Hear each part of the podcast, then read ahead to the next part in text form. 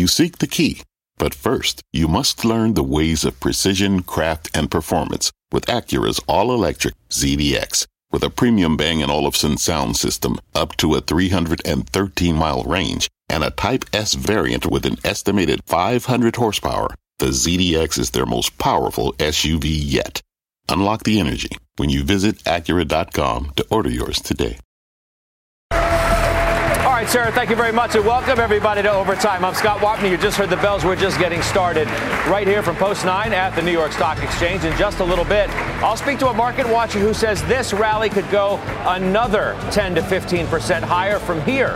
Plus, the latest, of course, on the Musk Twitter deal that's about to go down and at the original price. We begin, though, with our talk of the tape. This dramatic two day move for stocks, whether it means the lows are firmly in, at least for the remainder of this year. Let's ask Virtus Investment Partners Chief Market Strategist Joe Terranova.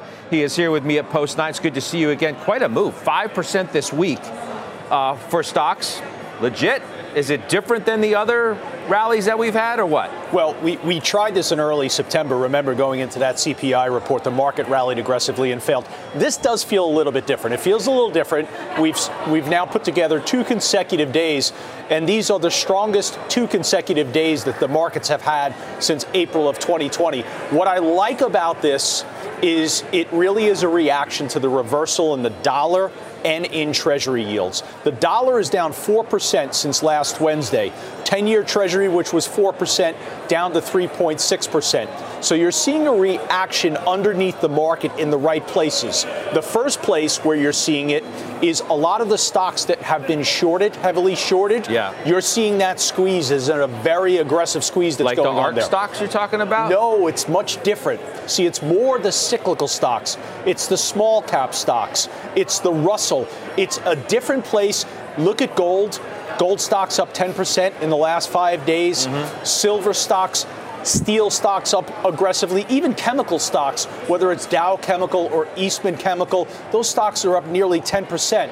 So there's a little bit of a reaction here uh, to what we're seeing in the reversal for the US dollar, and it's taking place in a much different area of the market than we would have expected. It's unbelievable when you look at the move in yields. I, I noted this yesterday, but I still can't stop looking at the fact the 10 year note yield has dropped 40 basis points in in a little more than a week. Your point's well taken on the dollar as well. Now, you mentioned some of the reasons why you know you, you think this move has happened. I want you to listen to Eric Johnston of Cantor Fitzgerald, who was here yesterday.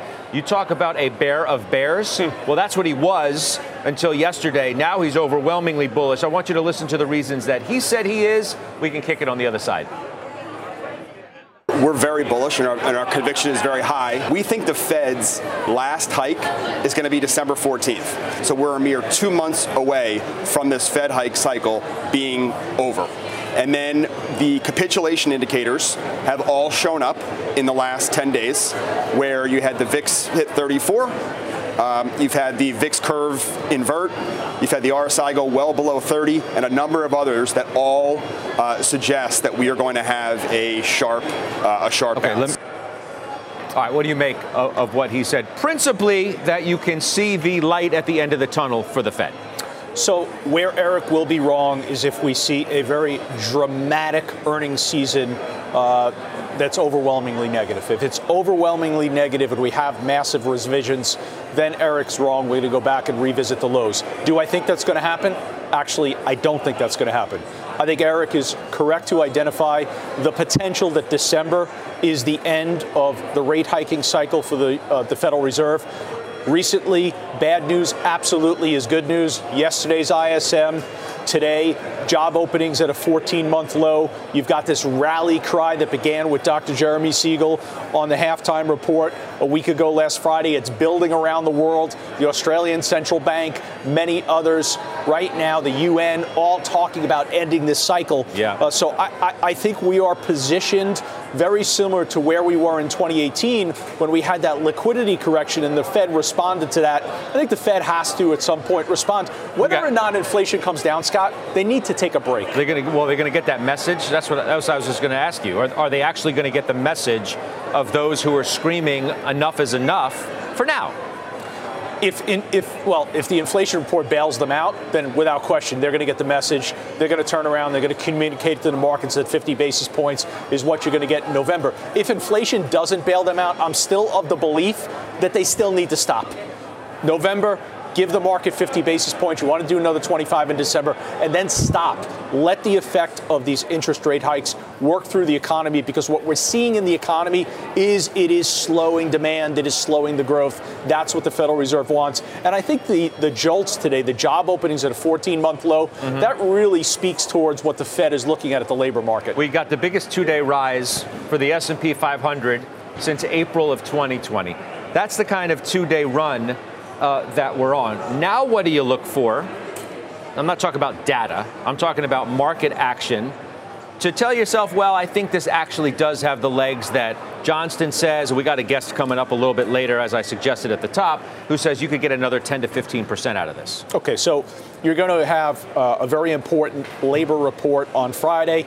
Uh, the near term positive momentum will slow into that labor report. It doesn't mean it's going to uh, completely end. I think as you move out of that labor report to continue the near term positive momentum, you want to continue to see a lot of the areas in the market where it is clear that people are short, and a lot of that resides in the cyclical equities. Financials very strong the last five days. Industrials very strong the last five days. Hey, I'm not suggesting that people are necessarily short like names like Apple and some of these mega They're caps. They're not, but those stocks have had trouble of late, and then you got a nice rebound for Apple over the last couple of days too, another two and a half percent today. It's back at 146. People were worried that it was going to once it got below 140, that it could go down a fair amount more than that. I, I, I think a lot of those mega cap names have been a source of funds as the overall market has declined.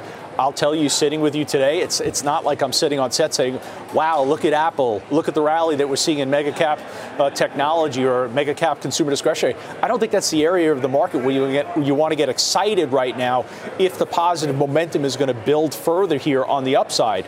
I think it really goes back to why are materials up over the last five days, nearly 10 percent. Energy has come back. Energy's up. Energy equities are up 14 percent in the last five days, the spot price of oil is up 9%. I think those are the areas of the market that you want to get excited.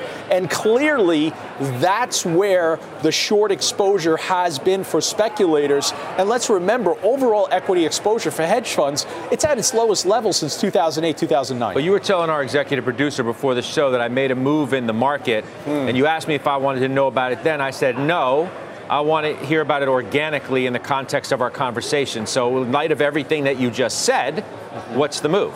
Well, I told you on Friday I was looking at the QQQ, so you would expect, and you asked me yesterday in the halftime report if that would be the trade.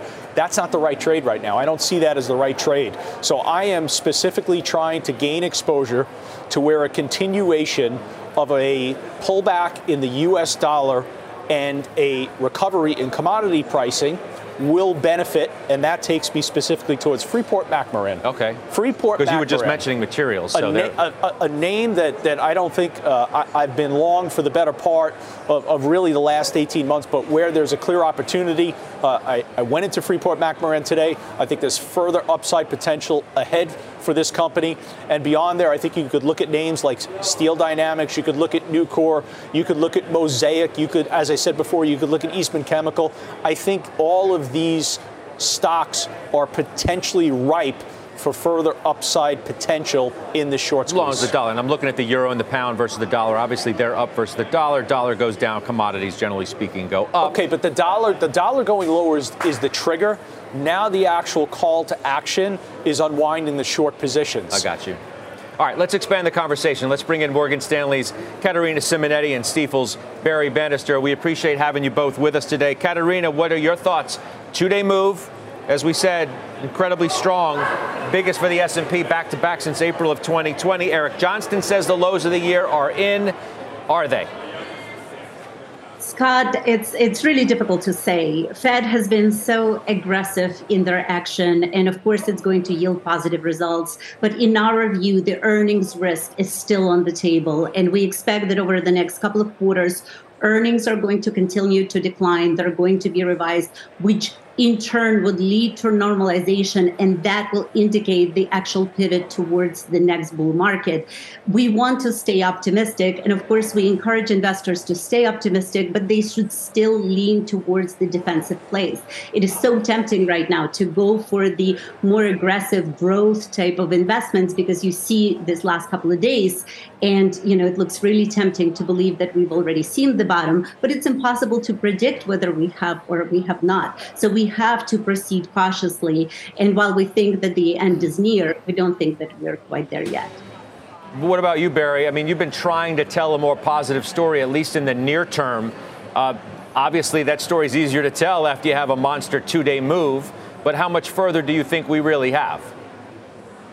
Well, I think we'll be up through next April. Um, you know, if you look at what happened in the last couple days, is the fever broke in the 10 year real yield, the Treasury inflation protected security, you know, it was that yield going up almost three percentage points in six months off of March 2022 that caused a six multiple point or 1200 point decline in the S&P 500.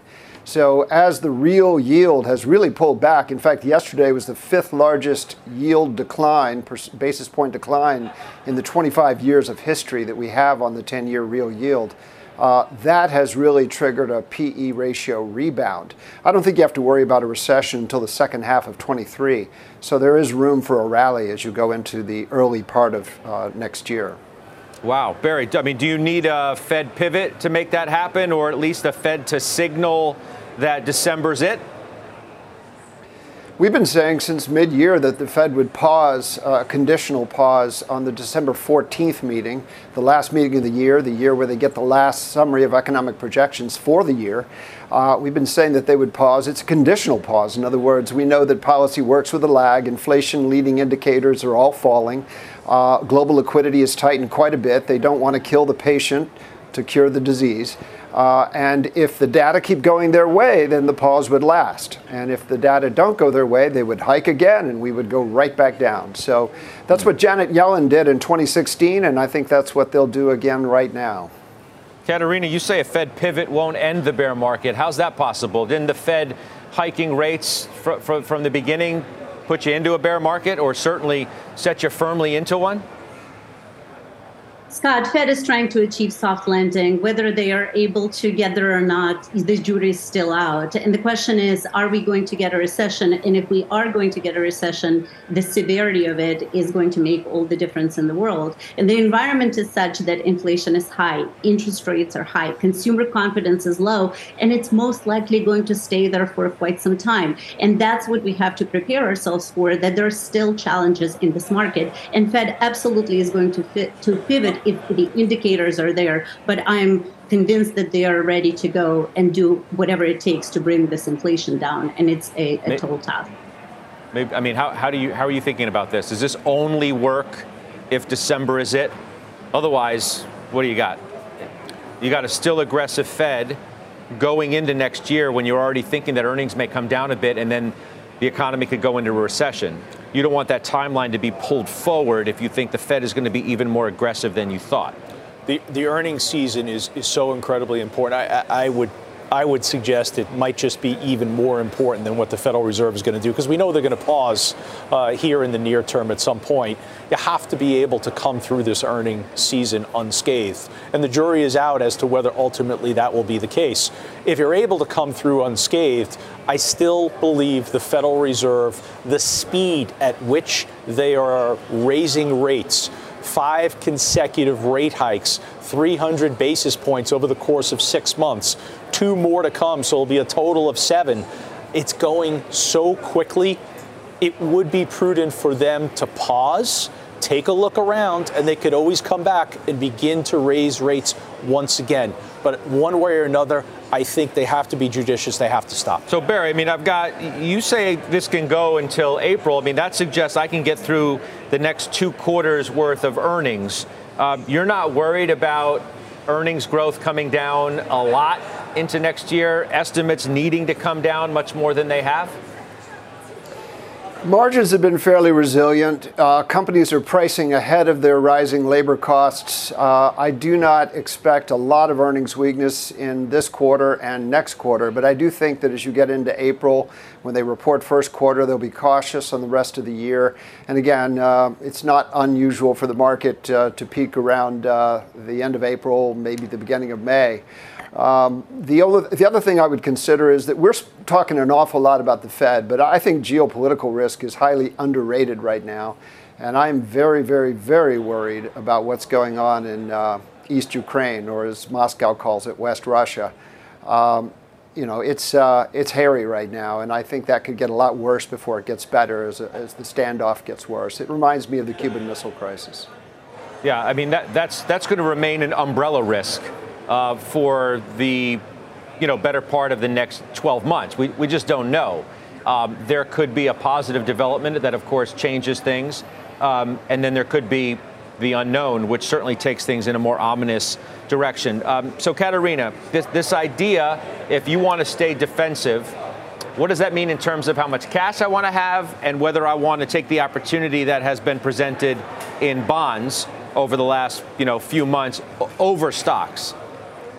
Well, Scott, rates are higher, so bonds are finally looking significantly more attractive. And they present a degree of safe haven, which is so important in this inflationary environment to bring this, this yield. But we encourage investors to stay diversified and while staying invested, staying in equities, pivot towards defensive sectors, sectors such as healthcare, uh, consumer staples, energy. Uh, look at yields, look at individual uh, security selection, look at the companies that have price stability and generate nice yield because income is so important, especially to the uh, investing public that is relying on dividend income for their income. There are baby boomers out there, and uh, they look at the market environment, and it's extremely nerve wracking and scary. So we tell them to stay the course, to stay very, very high quality and income focused in their investment selection. And while we are cautious in the short run, we are optimistic in the long run. We think there is the end of the insight. There's going to be uh, another bull market ahead, you know, but mm-hmm. some challenges still ahead. Hey, Barry, I'm looking at your, your sector ideas, and they seem a little suspect to me, to be quite honest. Retail, I got bloated inventories. As a result of that, I got margins that are, are going to be compressed. Home building, I got a housing market that's rolling over. Why are builders going to continue to build into that? I've got big tech, cyclical growth, an area of real concern right now, especially if rates continue to move to the way up. Banks. I got worries about the economy. Even you suggest that we could get a recession in 23. Why do I want to be in those, what I would call pretty offensive areas of the market rather than defensive, like Katerina is suggesting? Well, if you look at a recession, it's a, it's a simultaneous decline uh, of note in income, sales, employment, and production. And, you know, I'm just not seeing the kind of uh, both real and nominal weakness there going forward that would indicate a classical recession. I also expect oil to come down, and that's good for retail. But when you look at tech, uh, it's cyclical growth. Uh, software, semiconductors, hardware, early cycle cyclicals like s- semiconductors. What you do is you get a rally in the more cyclical side of the market that takes away some of the shine of the defensives that have led pretty much all year except for a month or so in the summer. Uh, so it is a cyclical bet. It's skewed more towards cyclical growth as you finish out the year than cyclical value, which is your energy, industrials, materials, and so forth. That's more maybe a first quarter 23 story. But yeah, I would much rather be cyclical than defensive as I finish out the year because I think the S&P is going to go higher. Uh, and some of the uh, Fed risk and some of the geopolitical risk, hopefully, uh, and uh, some of the energy pressure and even the inflation pressure is going to subside. I'll give you the last word, Joe healthcare. It offers a little bit of what Katerina wants in a portfolio, a little bit of what Barry wants in a portfolio. And I mentioned a lower dollar. Take a look at a company like Abbott Labs, healthcare company, benefits from a lower dollar. You said yesterday, though, that energy was your number one.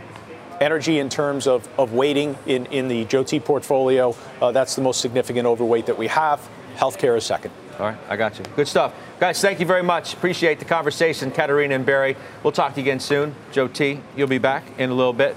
We are just getting things started here in overtime. Up right, next, more on that big bombshell out of Elon Musk, the world's richest man, reversing course, reviving his bid to buy Twitter for $54.20 a share. Shares rocketing higher on that news. We've got all the late breaking details straight ahead. We're live from the New York Stock Exchange. Overtime is right back.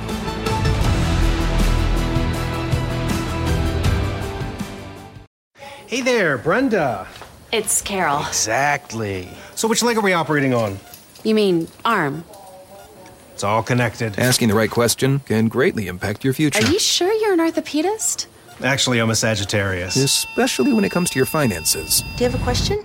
Are you a certified financial planner? Yes, I'm a CFP professional. CFP professionals are committed to acting in your best interest. That's why it's gotta be a CFP. Find your CFP professional at letsmakeaplan.org. What does it mean to be rich? Is it having more stories to share or time to give? Is it being able to keep your loved ones close or travel somewhere far away? At Edward Jones, we believe the key to being rich is knowing what counts your dedicated financial advisor will take a comprehensive approach to your financial strategy to help support what truly matters to you. EdwardJones.com slash find your rich. Edward Jones, member SIPC. All right, we're back at overtime. Shares of Twitter soaring today. By now, you know that. Elon Musk reviving his bid to buy that company for his original offer price of $54.20 a share. Let's bring in platform editor and CNBC contributor Casey Newton. It's good to have you back. Could think of nobody else I'd rather have on this since you've, you've been with dancing with us the whole entire time. Did you have this on your scorecard? No, but I mean, if there's one thing we've learned from this whole situation, it's uh, never assume that you know what is going to happen next. You think this is it? I mean, do, do you believe this is it? And you know why I'm asking you that question.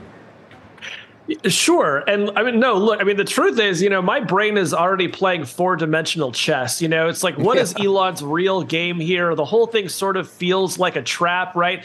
Because keep in mind, he's saying that I'll go ahead and uh, and buy you for 44 billion, but you have to uh, make this trial go away as a precondition of me settling. That seems like a really weird thing to ask, right? So if I were Twitter lawyers, I'd have a lot of questions right now. Yeah, no question. Uh, speaking of, of former people who were at, at Twitter. I did speak to the former CEO, Dick Costolo. Uh, a little bit earlier, and he sent me a comment that I want you to react to, okay?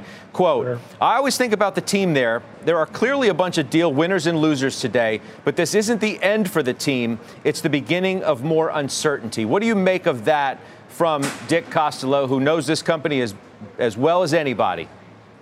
Uh, Dick is absolutely right. It is the beginning of uncertainty for, for those employees who have already been through so much this year. But I would also argue it's the beginning of uncertainty for everyone involved in this deal, right? Even if you're Parag Agrawal, it's not like you know what's going to happen next. So there's still a lot of question marks and a lot of chaos to come for everyone involved.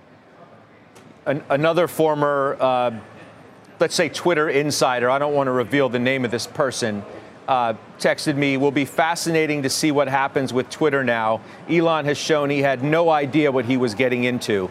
In light of that, what is he getting into? What, what happens from here and what needs to happen? Well, we're still waiting to hear anything from Elon Musk about what changed his mind. Like, keep in mind, as recently as yesterday, his lawyers are in court saying, well, the company has too many bots and too many security issues. It's a national security threat. And now all of a sudden he wants to buy the whole thing. So, you know, if you were to take him at his word, which I don't, you might expect that he's going to spend his, you know, tenure as uh, the head of Twitter getting rid of all the bots and, and fixing all of those security problems while also somehow making it into a much more profitable company but frankly, all of those things sound like pipe dreams given how much legal red tape there is to clear up in the meantime. I hear you, but how do they make it into a more profitable company? At the end of the day, that, that's what he needs to figure out how to do. What's the key? Yeah, well, if you look at the note that he sent to his bankers when he was trying to raise private equity, there were a lot of ideas in there about uh, dramatically increasing the number of paid subscribers to Twitter, selling more premium features, that sort of thing. But it was basically at the level of thinking of written on the back of a cocktail napkin, right? Not a lot of uh, sophisticated financial modeling in there. So, um, you know, it's really anyone's guess. So I, I've got to believe he's if this does in fact happen, he's not going to be the CEO. I mean, he's got he's got like 45 other jobs. Uh, as capable as he is, in, in many of them. Who's the right guy or gal? Who, who's the right person to lead this company? Because presumably, one would think that Parag may not be uh, in for the long haul based on the back and forth that, that they've already had through this uh, arduous process. Who, who's a name out there that you have?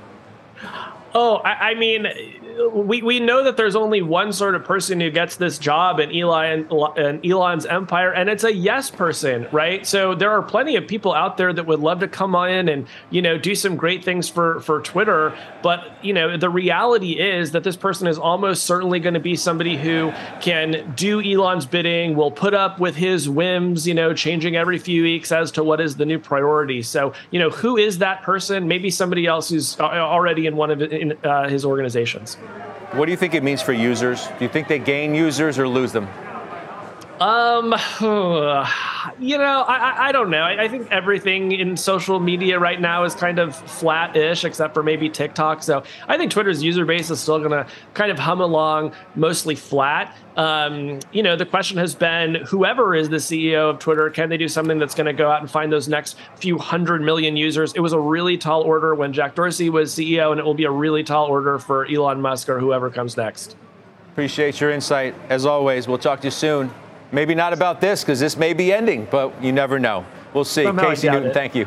yeah, all right. Let's get to our Twitter question of the day. We want to know is Twitter more attractive or less attractive with Elon Musk as the owner? You can head to at CNBC Overtime on Twitter. Cast your vote. As we always do, we'll share the results later on in the hour. Up next, we have a big call for your money today. Top technician Mark Newton says this recent rally is just getting started. Why he sees another 10 to 15% upside ahead. He's going to walk us through the charts tell us exactly what they're telling him when overtime returns.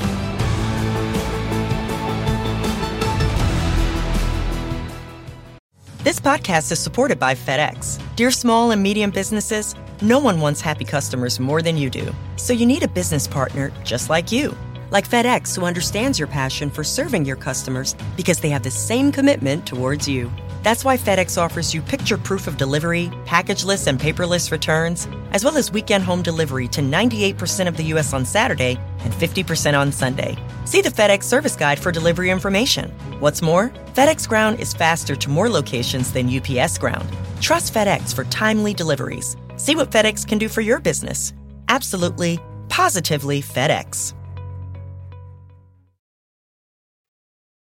All right, we're back. It's time for a CNBC News update now with Shepard Smith. Hi, Shep. Hey, Scott, from the news on CNBC. Here's what's happening.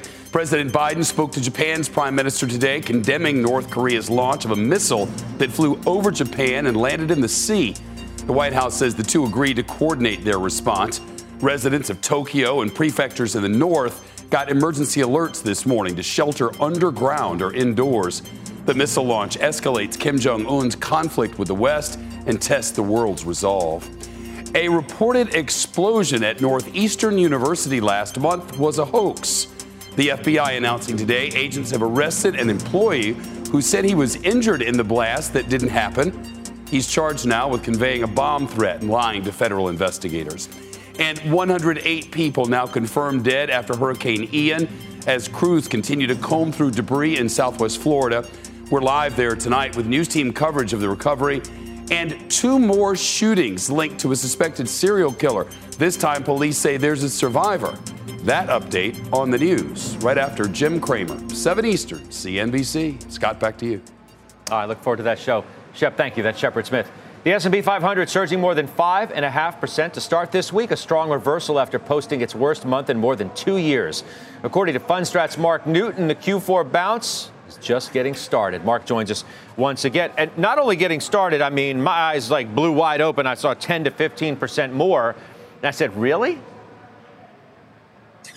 Hi, Scott. Well, look, that doesn't necessarily have to happen in a, straight line, but the movement over the last couple of days has certainly been very constructive. We've seen, you know, over seven to one advanced declines today. We had almost eight sectors that were up more than 3% on an equal weighted basis today. So that's very strong movement at a time when indices had gotten quite compressed to the downside. We saw only about 2% of all S&P issues above their 20 and 50-day moving averages. And so coming into this week, we had a combination of not only some cycles that were due to turn up, but sentiment had gotten very negative, breadth had gotten very compressed, and S&P had pulled right back down to levels that you and I talked about, right near June lows.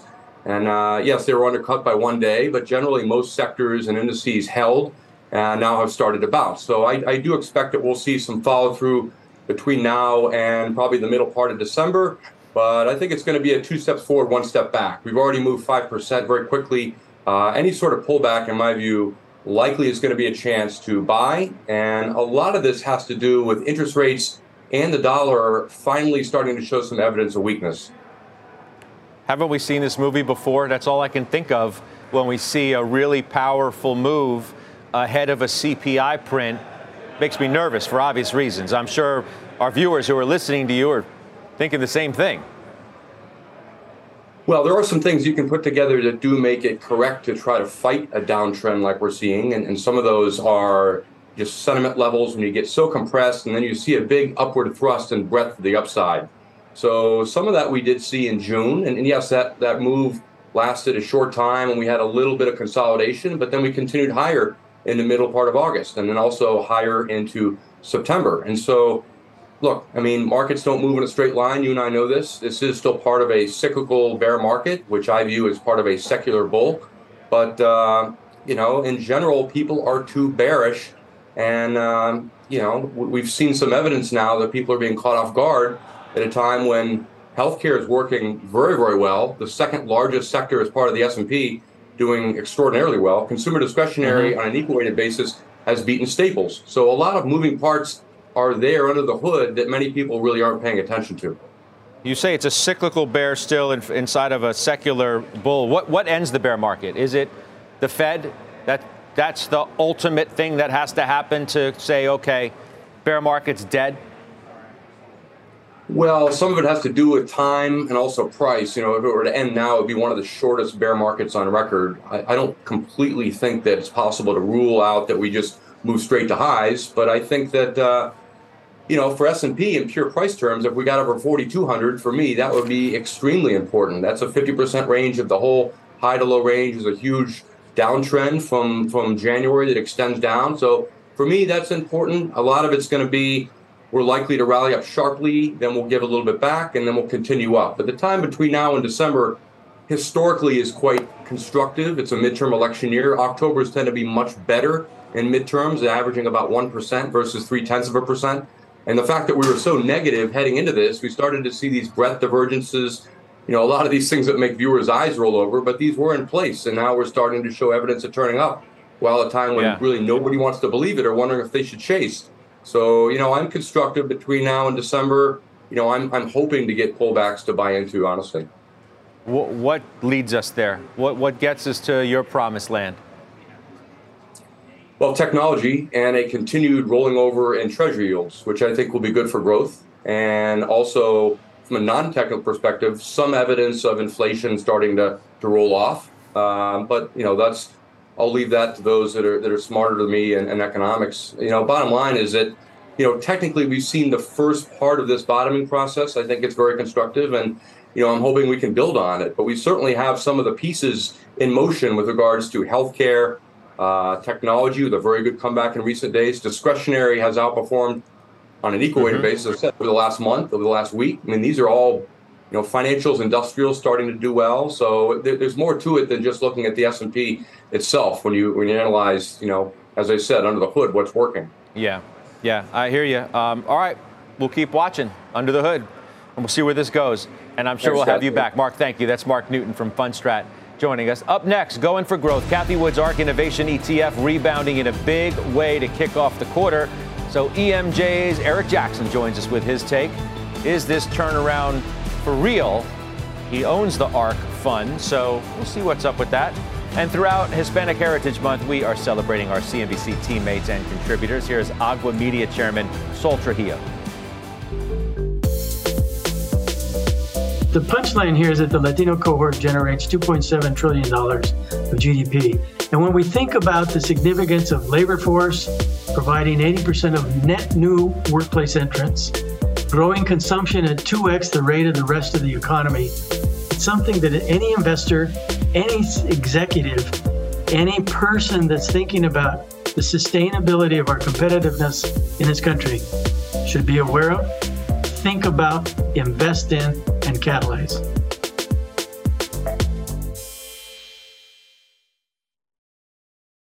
All right, welcome back to Overtime. Growth stocks ripping higher for a second straight day. Cathie Wood's ARK Innovation Fund is up 7% this week. Our next guest says he is positioning for an even bigger rally in the fourth quarter. Joining us now is Eric Jackson. He's the founder of EMJ Capital. It's good to see you again. I mean, I guess it's nice to say you're positioning for a rally after two monster days, but why do you think this is different than, than past attempts to really put something together? Well, well, to be to be fair, I was positioned for a second half rally Scott, and uh, we that worked for about eight weeks from mid June to you know mid mid August. But obviously, uh, things have turned since then, and and now we see the first two days of October uh, this rebound. So I, I you know sometimes you get a three percent move and you say this doesn't mean anything, and the market changes its mind every day. But I think if you look at what drove the rally today, the the fact that the RBA out of Australia only hiked 25 bips. Uh, the the JOLTS number, I think, more importantly, and you, you, you look at that, you look at what happened in that powerful June rally. I think what this is saying is that uh, at the first sign that inflation is dropping through the floor, and I think there are lots mm-hmm. of signs globally to point to that, uh, growth stocks are going to rip, especially, but all stocks are, are going to move up really well. So I don't think this is a fake out today. I think this, this there's more to come in Q4. But you think the Fed is done soon, or, or they're going to they're going to make that clear because inflation's rolling over to the degree that you think? I think they're going to have to relent. I think the data is just going to show that. I mean, look, Canada's had two uh, CPI prints in a row since June showing deceleration. Uh, there are lots of signs. All, you know, there's a buyer's strike globally on real estate. Um, you know, we haven't gotten those signs yet in the CPI in the U.S., but I think they're coming because there are all these indicators pointing to the fact that that people are just stopping purchases in a big, big way. So the Fed can talk tough all it wants right now, but once there's real evidence that that inflation is is crashing, they will have to mm-hmm. stand back. I mentioned at the outset you you own ARK Calls, so you're bullish. Cathie Wood and, and ARK. I want you to listen to her from today on CNBC, and we'll chat on the other side. We've gone from 58 names to 33 names in the flagship strategy. And so we're selling the names, uh, taking losses there, but moving into stocks in which we have higher conviction, like the Teslas, like the Zooms, Roku's, Teladocs. Sounds a little bit like what you've been doing over the past several months, getting more invested into the names that you like on the pullbacks that they've had. Yeah, the, the, I, I, think it makes sense as as a strategy. Uh, it's the one I'm following. But you know, basically, these names have been beaten down this year, and, and I think uh, at some point they just they get so low that you have to basically shorten shorten your grip on the bat and basically concentrate behind the highest conviction names that you have, the ones you believe in, uh, and believe that those are going to be the ones that lead you out uh, when there is the recovery. So I like names like Freyr Battery uh, which Adam Jonas from Morgan Stanley made uh, his top pick overall of all the of, of all the names he covers, uh, and he covers mm-hmm. Tesla. Uh, I like Uber. I like Twilio. Um, these are names that, uh, for different reasons and different stories behind each one, but I think they're going to move significantly higher from here. So I've cut p- positioning in you know names that I have less conviction in, and I and I think those are that's going to serve me well in Q4. But you, you feel overall this has become a, a, a buy the dip market rather than a sell the rip? Well, you know, the positioning is is ultra low right now for a lot of institutions, a lot of hedge funds. Uh, I, a lot of people, I think, were caught off guard with the move in the first couple of days of the month of October and Q4, uh, and then it's like it's like any other time in you know in history.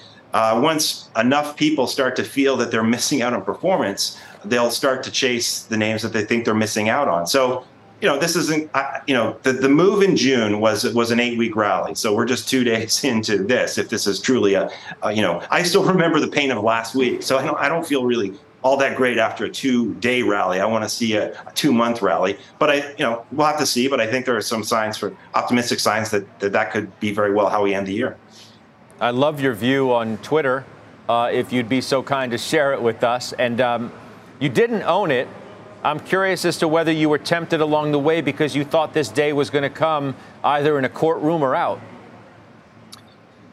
Well, when it, whenever it dropped to 30 bucks, uh, when when Elon first announced that he was getting out of the deal, um, you know that, that was probably that obviously was the time now, in hindsight, to jump in. Um, I didn't, you know, I just wanted to. I didn't know that it, you know, I didn't expect him to to settle a couple of days before his deposition, but uh, bottom line is, I think he's going to be a great owner for Twitter. I think the investors that that got in with him, like the Larry Ellisons of the world, I think he's going to make them a lot of money here over the next three years. There's a lot of fat to cut at Twitter. Uh, I'd like to see someone like uh, Emil Michael uh, be CEO of Twitter. That he, he's a name that came up. He's ex Uber, uh, ex Tellme. Uh, he he came up in Elon's texts as a potential CEO. I think he makes a lot of sense. He's aggressive. He's super smart. Um, he needs Elon needs someone like that running running Twitter. But but there's money to be made here. But you're you're more optimistic on that company's future than say you you were some 24 hours ago. It certainly sounds that way. Well, I, you know, 24 hours ago, you know, it, it seemed like Elon was going to be compelled to, to have to buy this company, but you know, you never know how the legal process will play out. Uh, I think he's a good owner for it. Uh, I think he's going to be a better owner uh, than the way it, it's currently being run. Uh, so yeah, and, and you know, no, people have lost faith in this company. Uh, so uh, there's there's a lot of opportunity in front of it. Yeah, we'll talk to you soon, Eric. Thank you. That's Eric Jackson joining us once again today in overtime. Up next, a huge rally day on Wall Street. The action, though, is not over. We're tracking all of the top movers in OT. Steve Kovach standing by for, for us with that. Steve? Yeah, Scott. Elon Musk is still having an impact on a few names after hours, and now Donald Trump is getting roped in. Plus, we'll stick around Silicon Valley and tell you one notable name up after hours after a Wall Street firm initiates their coverage. All that when Closing Bell Overtime returns after this.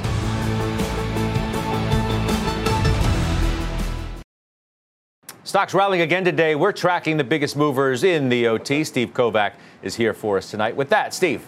Hey there, Scott. Yeah, shares of Digital World Acquisition Corp are kind of bouncing around after hours following its 5% drop during the regular session. Now, this is the blank check company planning to take Donald Trump's Twitter rival, Truth Social public, in a SPAC deal. Of course, this is happening on the back of the news Elon Musk changing his mind and saying he'll buy Twitter for the agreed upon price of 54.20 a share. Now, Musk has already said he'd allow Trump back on Twitter, although Trump has said he would not come back. But with Trump as the primary draw for Truth Social, it's obvious investors don't believe he'd reject Musk's offer.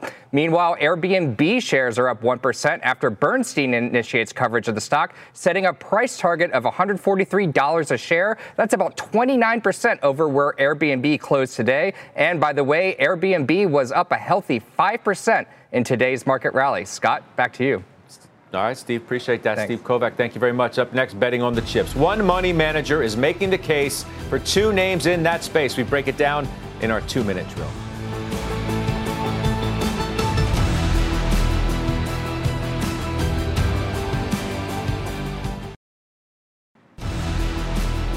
It's the last call to weigh in on our Twitter question of the day. We want to know is Twitter more attractive or less with Elon Musk as the owner. You can head to at CNBC Overtime to vote. We reveal the results plus our two minute drill right after this break.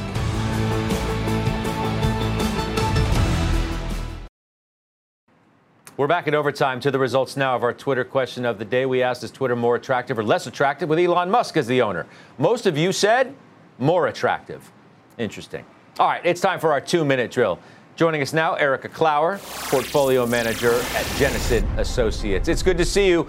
Welcome to our program in overtime. Now, your two of your picks are in a spot that has been really under pressure of late, and we just had somebody come on and suggest that this was the place to be if stocks were going to rally from here. I'm talking about the chips. Broadcom and Nvidia. Nvidia has been hammered, as we all know. Broadcom first. Why?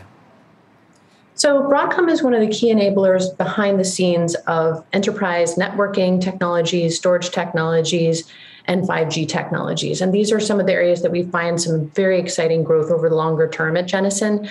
And with the stewardship and margin profile of Broadcom, it makes it one of our top picks. And uh, NVIDIA, stock's been cut in half, uh, obviously. Why now for that one? Simply because it's come down so far? Well, certainly there's valuation support, but what I would argue is that while the stock has come from 300 almost $350 down to about 130, at the same time the market opportunities for Nvidia continue to grow. And those specifically are artificial intelligence, autonomous driving and gaming. Those markets are alive and well and growing, and Nvidia's dominance within those businesses continues unabated. You making kind of a broad market call uh, by liking these two stocks in, in a space that I said has been under considerable pressure, right? If these stocks work, presumably we're in a better place in the market. Well, certainly at Jennison, we don't generally try to catch the exact market bottom. But what we would say is that in the short term, we've been dealing with two big headwinds um, for technology stocks in general. One is the COVID hangover that there was overinvestment by companies and even households on consumer electronics. And then, secondly, we have had a broader trend of deglobalization, which pressures margins for a lot of these technology companies. But for us, um, on a longer term basis, what really drives our investment decision is the longer term opportunities for technology companies to benefit from trends in artificial intelligence, 5G technology, electrification of vehicles, these enormous multi billion dollar businesses that are alive and well. And so we're really focused on the fact that those businesses appear to be continuing to innovate, continuing to provide investors right. such as us with opportunity. All right, we will uh, we'll leave it there. American Tower was your final pick. It's uh, great having you on, and we'll have you back. Thank you so much. What a day we have had on Wall Street. Really a great two days. I'll see if we can carry it to three tomorrow. Fast Money's now. Stop punishing yourself with bland, chalky protein shakes and fuel your fitness with the best protein in the game at GNC. We've got the hottest brands and flavors that legit taste like cookies, your favorite cereal, indulgent desserts, and more. It's on at GNC.